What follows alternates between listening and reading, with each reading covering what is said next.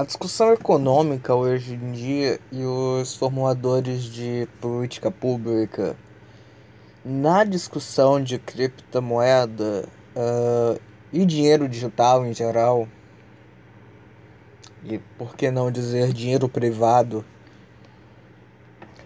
se perdem bastante em tentar dizer o que o Bitcoin é e como regular o Bitcoin. Beleza, dizer que é completamente irrelevante, mas não é o core da discussão. O core da discussão é que, para o cidadão comum, em geral, sistemas financeiros são muito pouco conectados.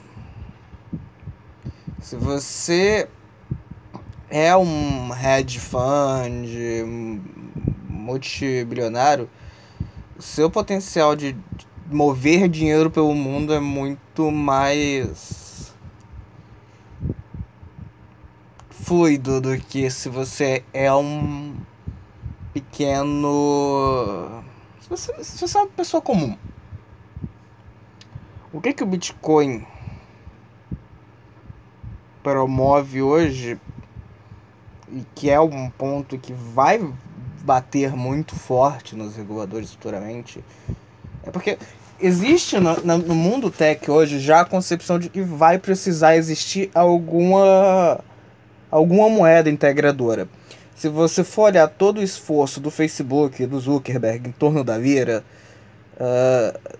não lembro se era Vira ou Libra, enfim, Itália ou Inglaterra, tanto faz. Enfim, tá, retomando o ponto. Se você for olhar toda a discussão hoje, existe a percepção de que o mundo vai ser mais integrado futuramente. Hoje a sociedade global, de modo geral, caminha nos seus momentos de maior integração. Você está falando de um contexto quase monocultural, de uma cultura uniforme, um momento em que as referências culturais são bastante comuns. É difícil que você não possa discutir Harry Potter em algum país do mundo, saca? Tipo, você pode argumentar que China, Rússia tendem a tentar se fechar um pouco mais, e nesses casos aí você tem elementos de nacionalidade, de nacionalismo interessantes. Mas você vive um contexto de bastante integração cultural. Então, como que você consegue promover um fluxo financeiro muito mais facilitado para o cidadão comum e conciliar isso com toda a estrutura de legislação que os países têm, que por vezes é bastante protecionista e por hora irracional? Basta lembrar que quando a gente fala de lavagem de dinheiro, financiou-se toda a fundação de uma organização que estabeleceu lá um set, acho que 70 regras que todos os países do mundo deveriam cumprir em termos para coibir a lavagem de dinheiro. Ninguém cumpre aquilo. Ninguém. Absolutamente. Se eu não me engano é a FATF, eu não vou lembrar a sigla, mas é baseada na França. Ninguém cumpre. E tipo...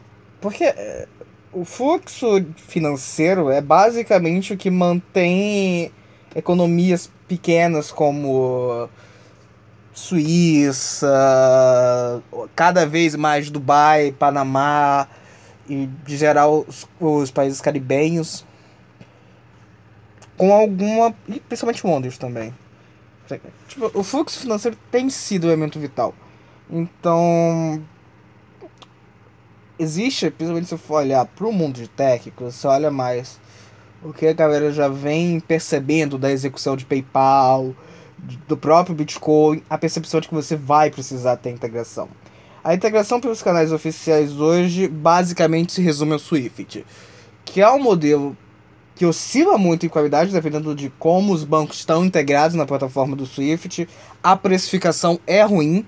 O ideal seria você ter um modelo de precificação parecido com o que se faz no sistema internacional de correios, em que países subdesenvolvidos têm preços mais encaixáveis, na realidade, desses países. Você vai olhar o frete que você vai pagar nos Estados Unidos é bastante proporcional ao que você vai pagar em China. Não é um preço comum ao longo de todos os países. Tá. Então, você tem o Swift e você tem estruturas muito fechadas. A tendência é que em algum momento você vai caminhar para uma abertura disso. Principalmente no momento que você perceber que os Estados Unidos é basicamente um banco disfarçado de país.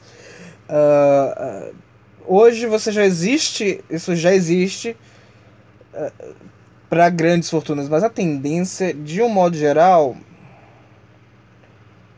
sei lá, isso, se você acompanha alguns posicionamentos que o Facebook teve da época da Libra, ou Ira, eu realmente não lembro, é de que isso precisa chegar na base da pirâmide, essa capacidade de movimentar dinheiro com relativa facilidade. Daí, como que a gente chega no Bitcoin? O Bitcoin foi muito implementado. A discussão de que o Bitcoin não é usada como moeda não faz tanto sentido se você olha em black markets de deep web. Bitcoin é a principal moeda corrente nessas plataformas. Ainda que no final você acabe moeda em fiat currency, em moeda estatal, mas o Bitcoin é bem relevante nisso. É utópico pensar que você vai conseguir acabar com isso via regulação, não vai. Então, é inacreditável pensar que nesse ponto o FMI não tem ainda uma diretoria de blockchain. Você precisa começar a promover essa discussão. Muitas das vezes que os reguladores falam de Bitcoin, você percebe que eles não sabem do que estão falando. E, de modo geral, não dá para brigar com isso.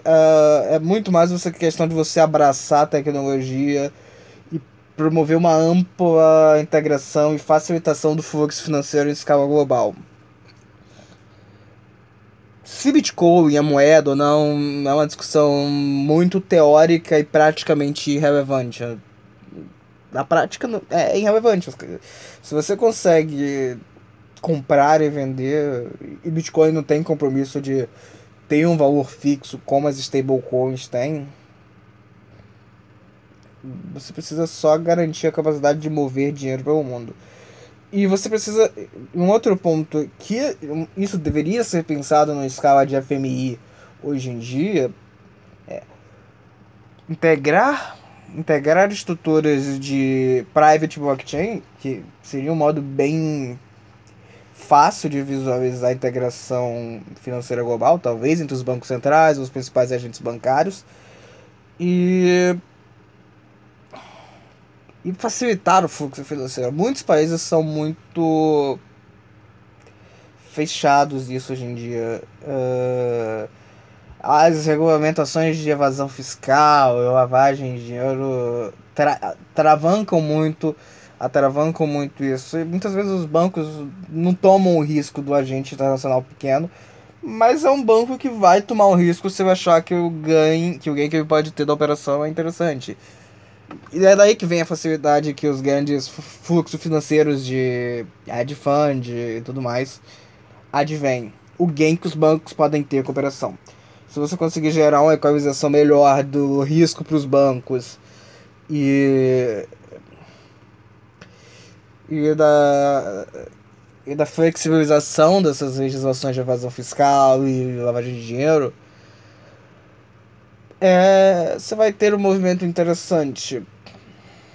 Talvez você consiga dar alguma sobrevida para os Estados Unidos como potência financeira, embora isso seja bem interessante. Seja uma discussão bem interessante assim para se ter, até porque hoje em dia você olha, os Estados Unidos tem as grandes empresas, mas na maioria das vezes o dinheiro dessas grandes empresas está na Holanda ou em algum país com regulamentação mais flexível em relação ao fluxo financeiro. Essa discussão vai longe, mas por hora eu vou encerrar por aqui.